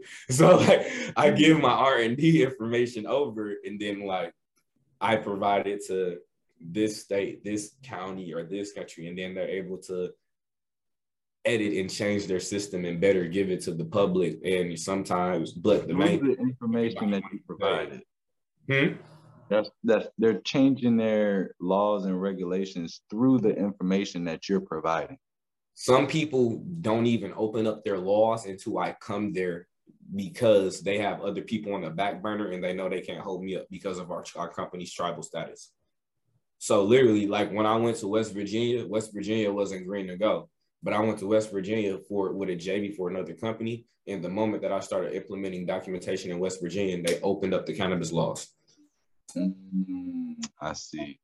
So it's just because like I'm communicating with the governor, I'm communicating with the mayor, the sheriff, the local law enforcement. So everybody knows my business. And then a lot of these local politicians, they have a lot of their family members and their friends tied into these situations. You feel me? So they want to make sure that they're not getting cut out by this new company coming in here in order to start racking up bread. So See. it's, it's it's all a money game and like like once again, I'm just I'm fortunate for the education because just like the DoD schools, like even in Michigan, I um I went to Cass Tech, and you know if you've been in the D, you Ah, gotta, my mom went to Cass bro, Tech. you gotta take a test to go to Cass. Come on now, Thanks. Come yeah. You, that's hey, that's all you had to say. My mom, she literally like, yeah, she was. She tells me like Cass Tech was a difficult school to get into. So Yeah. like, But I ended up leaving Cass and going to Jack back to Jacksonville, North Carolina for a couple years of high school. And I ended up um I was playing ball there, getting straight A's, running track, everything, living my best life. And then my mom was like, You got you gotta come back home. So I ended up graduating out of um Inkster High at the time. And they had dual enrollment. So by the time I was going to college, you know, I had an impeccable resume. I even got in a choir my senior year just to have a good damn resume. just to have, just to have some extra. Yeah, bro. Like I was always about my business in that capacity. I'm like, we gonna do what we need to do in order to move forward. And it was cool. It was a bunch of bad girls in choir too, bro. Don't get me wrong. But by the time college came, I was dead. I was like, I went back because I moved down to Florida and I was living my best life. yeah, I already know it. Especially with everything that you had going on, like. but by the time like so this is when the transition came as far as like my education. Because like when i got when i my first college was bethune-cookman i i skipped over d1 schools to go to a hbcu so mm, while i'm at cookman i don't know how. Somehow the illuminati conversation gets presented into my life at this particular time i'm 18 and like Mm. I've like I've already been throughout private schools and stuff clear, like I've explained. So I already have a certain understanding, right? So and then like, and then I started hearing people talk about masonry and all this stuff. At this point in time, it's not even clicking. Like, yo, my pops who raised me is a mason. My grandfather who raised me is a mason. So I um I think nothing of it. So I ended up leaving the school because they wouldn't let me test out, like because I had enough credits and I was literally just trying to come in and leave. They wouldn't let me test out. So I ended up leaving to another school and then getting my other credits and then just getting my degree. So I bounced, but that's it hurt my feelings because I love Florida. Like I really didn't want to leave Florida. But um, I went back to Michigan, got my stuff in order. I had, took some Michigan State courses too, and I got licensed in um in ag. So I was already getting licensed in agriculture before I even got into the cannabis thing, and Wow. I've been growing cannabis since I was like legally in the state of Michigan since I was like 20-ish, 21, I believe.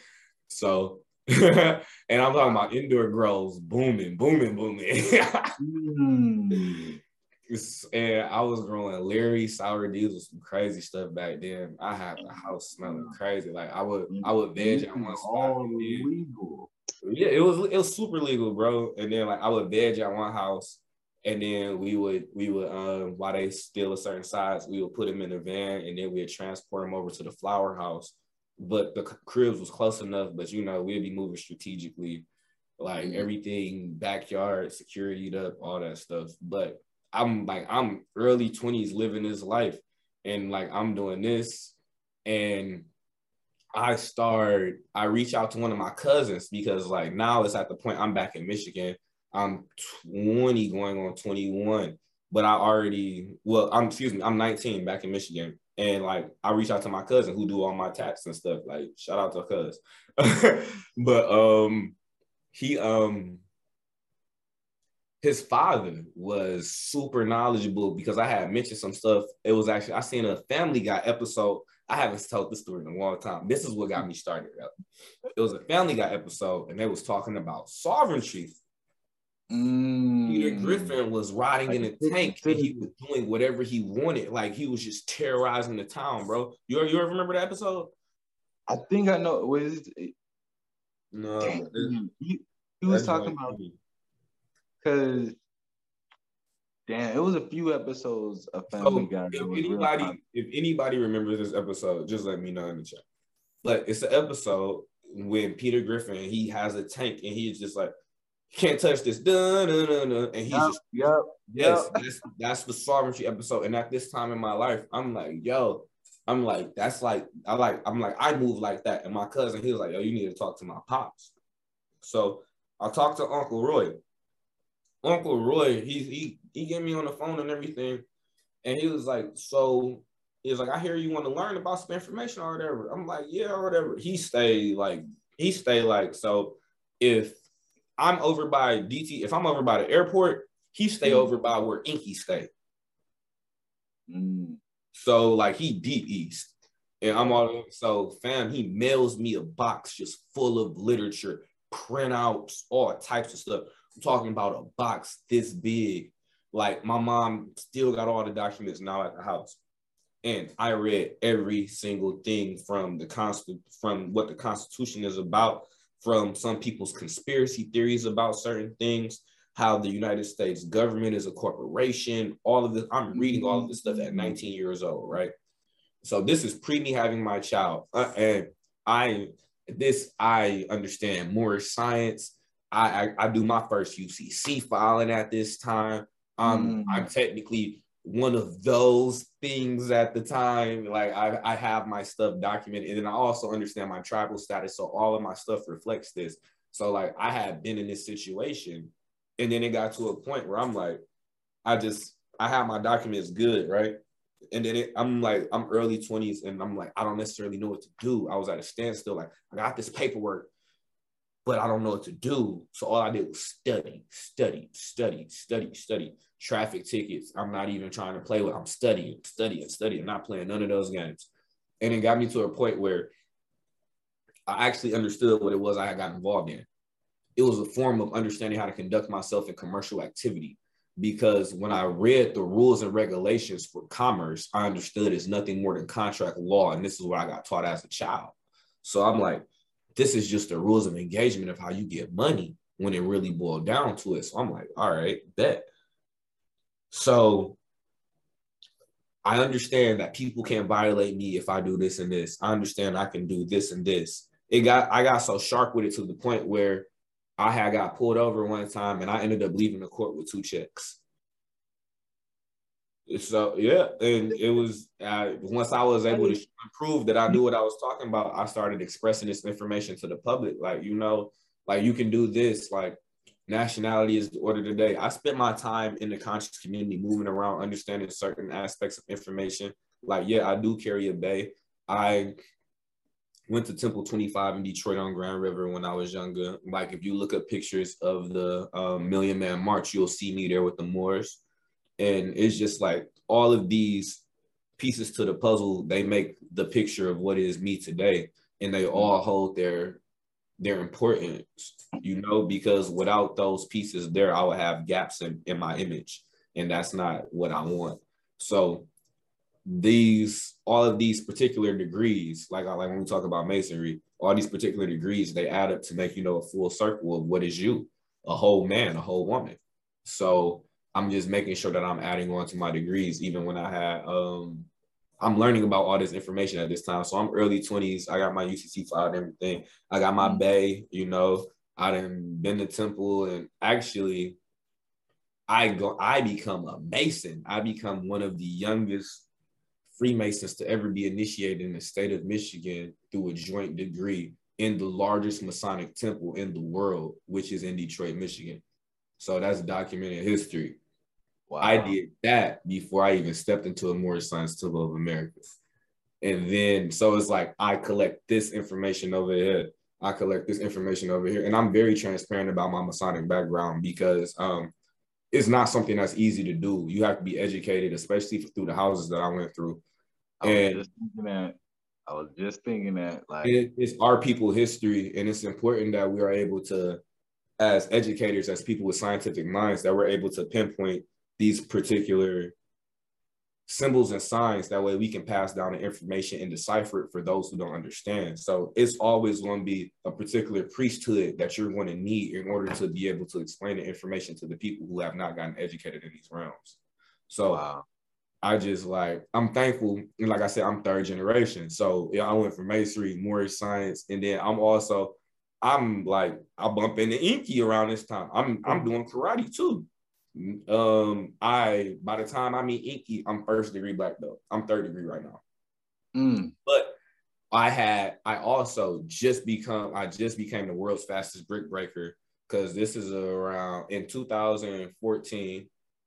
mm, I become, I think it's October 2014 of October. I become the world's fastest brick breaker for 10 bricks. I broke 10 bricks bare hands. I seen that. That was a world record. Yeah, ain't nobody faster right now. Hopefully, my children can break the record, though. You feel me? I, I want one of my Mhm. babies to break it, but that would be dope. I wouldn't These mind. are real brick.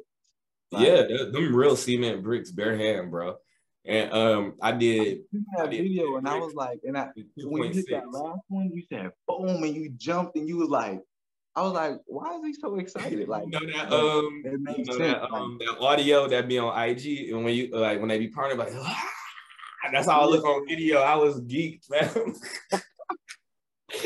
because like I I was the last person to go, and also this is a perfect story about um just like manifestation. Because with on that particular day, like um I, I'm dating my, my I'm still in my empress at the time. She's the one who actually got me into karate. She sent me to a tournament. She was like, "You will like this." I went there. I seen like I'm like, damn, these people can't kick past their head. Like I'm like, oh yeah, I like I could do this, and I went and I never I never stopped going. I had talked to the grandmaster of the city where I was at. I was like, I want to join because baby girl, my home girl Vicky, we graduated high school with each other, and she um she actually was doing karate. I went to the tournament to go watch her fight, and I watched her do her katas, and I watched her compete, and I was really interested. And then I had seen this one young boy. He was like 19, and he used he did ballet, bro. But ha ha ha ha ha, ha he's a killer. I'm telling you, like he's up here side kicks like wah wah, popping people in the face, grown men. I'm like, good God, like he he was the one who made me want to really start fighting, bro, because he was out there laying people out, bro. I'm like a 19 year old ballet boy. And I'm like, but his kicks was so Flexibility.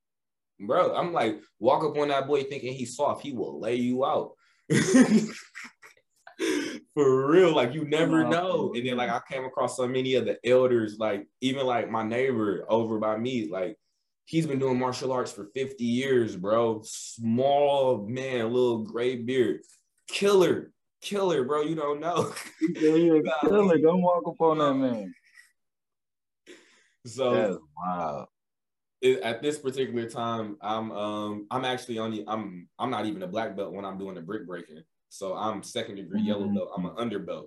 This is my first time ever breaking bricks in my life. They tell me about the tournament, so I drive out to the tournament. And like I said, I'm with my empress, and at this time, she got this little like blue Chevy Cruze, like teal blue, super hot. Like like I got pulled over so many times in that car just because of the color God. so like I'm pushing. I, I sometimes like I'll push her car because um I was driving a truck and her car was better on gas. It was smaller. So Yeah. I actually at this particular day they told me how big the trophy was. It was like this is a six foot trophy, right? So I'm like, damn. I'm like that's not gonna fit in the car. So I'm like, like, I already know I'm I gonna already win. know I'm about to win. I'm like, I'm gonna take the Explorer. And so I took the uh-huh. Explorer all the way to Warren, out by where East State. And I went to the tournament, and I'm the absolute last person to go. My teammate go before both my teammates go before me. The students at the dojo go before me, and even some of the people who got records and for breaking more than me go before me. I'm absolute last, bro. And then I just focus in, just pow, sound like I'm breaking China. and I won, and I took that trophy home. It's because in my mind, I already had a condition. I was like, I gotta take the big car. It's the only way I'm, I'm gonna have It's the the only. It's the only way. I'm like, what are we going for if we're not leaving with the trophy? Come on. I I be sure I um I'm a probably I'm probably gonna post a picture on my IG, but so you can see me like the trophy taller than me, and um like yeah, it, that was one of the greatest one of the greatest things that I've done in like my martial arts career outside of kicking multiple people in the face. But Mm. I'm I'm like that's just a stepping stone. A lot of people What's say I stand back because I don't even talk about that particular component in my life. It's just because I don't want a world record to be the biggest thing about, you know, me, DJ Bey. I'm like, that was 2.6 seconds of my life. That shouldn't be everything. You feel me? Two points. That was a that was a flex right there. He was like, that was two point six seconds of my life. Like, I'm Yeah. like, I can't let that be my whole life story. 2.6 Hold on, seconds. hold on, hold on. so how many bricks was that in two point six seconds? Okay, so in 2.6, that was 10 bricks. It was a single brick. Now when I did um when I did 30 bricks, it was stacks of three, and that was 3.5 seconds. Thirty But that bricks. one- Yeah, that one wasn't a record though. I missed that one by like 0.2 or so. Not I, even a when I ran when I ran and I did football, I ran a 437. So like that's the reason why it was it's easy to move like that. Yeah, yeah. That is insane. He said 30 bricks. Yo, so I, I remember you saying that you was the underbelt. What you Yeah, I was um second degree yellow belt at that time when I was breaking the bricks. Mm. So like I'm technically just starting out because you know it go you got your two white, white this is yellow, right? two yellows. I'm at second yellow. Technically, if I'm given time frames, I'm probably only like six, seven months in the karate at this time. Bro.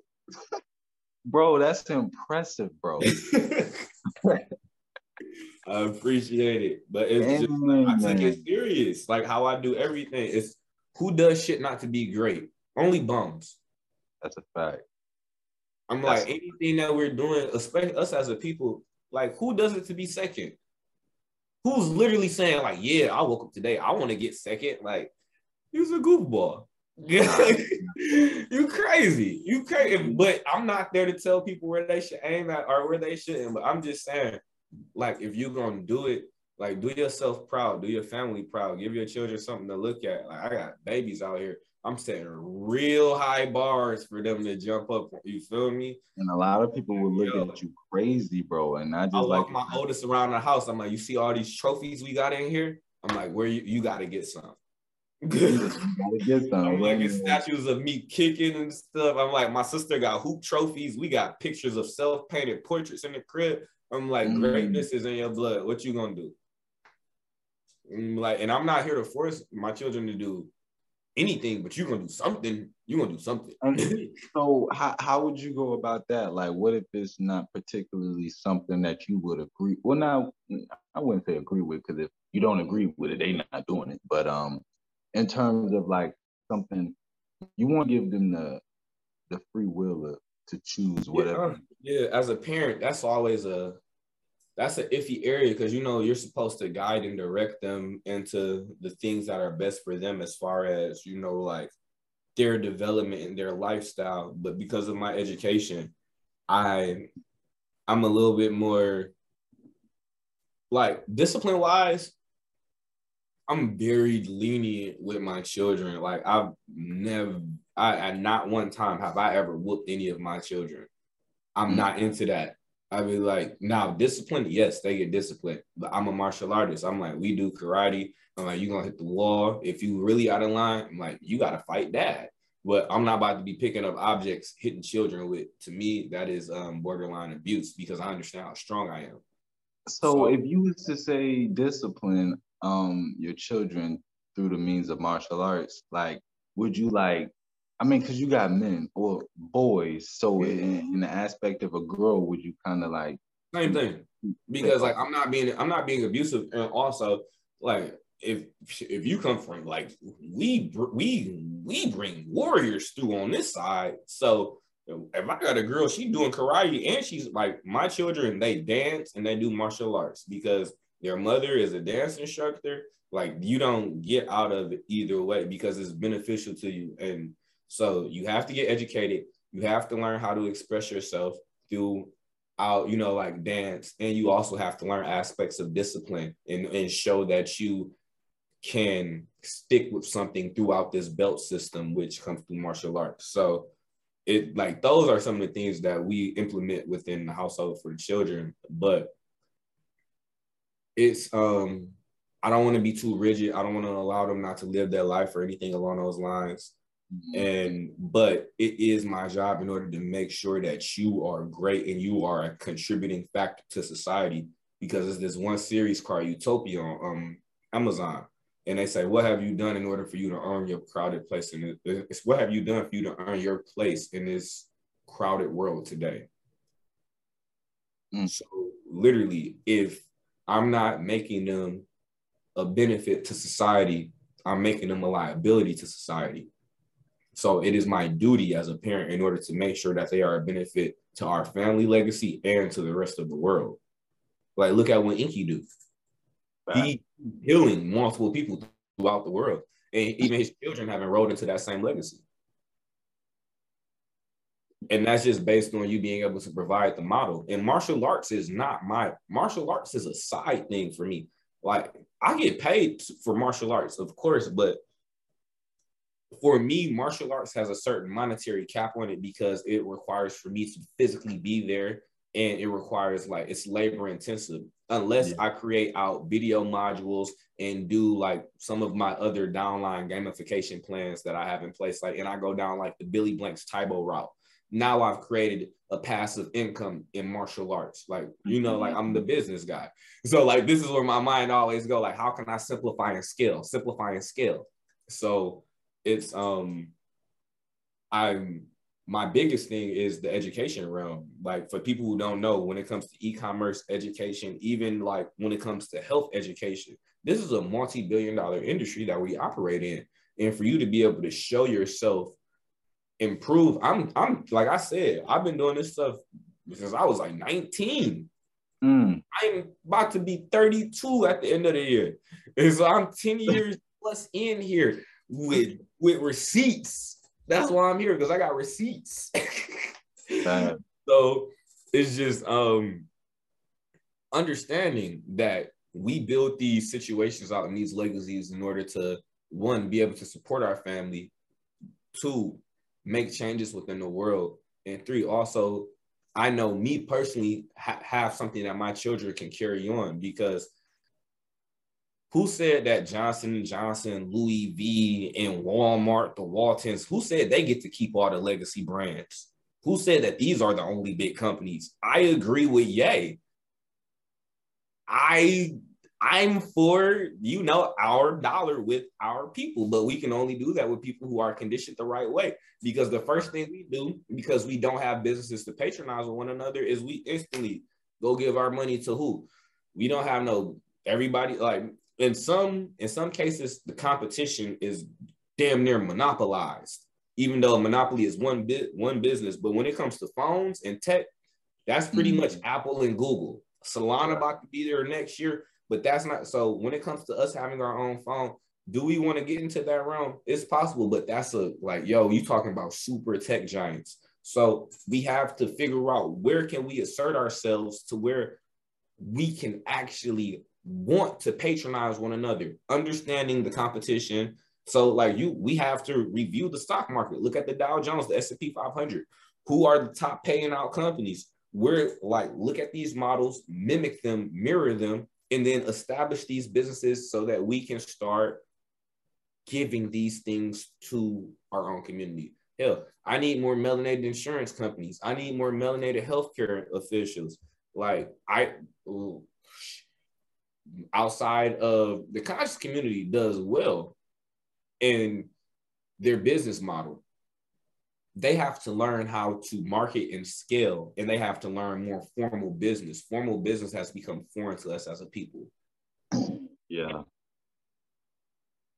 And I like the fact that you're talking about just kind of like financial literacy because, like I said, you, agree with Ye. And if you're not, you know, we want to pull our black dollars together, but if we're not able to understand the reason for pulling our dollars together, it's not going you gonna pull it together to get to give it back away what, what are we doing here that's exactly what's going to happen like Yeah. we what is the benefit of us rallying together if we don't have anywhere or any Mm. business plans in order to implement the funds into Mm. and then we have a we are very trusting in everyone else except for our own right.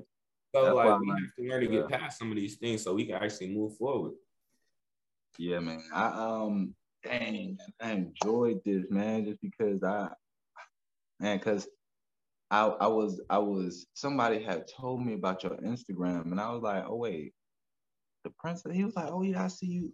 Cause I had posted the uh the first episode, and then somebody was like, yo, that's that's, and I was like, yeah, that's, and um, he showed me your Instagram, and I was like, oh snap! This- the ins- Like I heard your Instagram name from like a few years, not even a few years ago, but like maybe like a, I've heard the Instagram name before, but it's just crazy how it's Because. I was out here saying some crazy stuff. Probably, but it's just coming around full circle, and it's just like, damn. But I I, didn't like to chill. I didn't chill out a lot.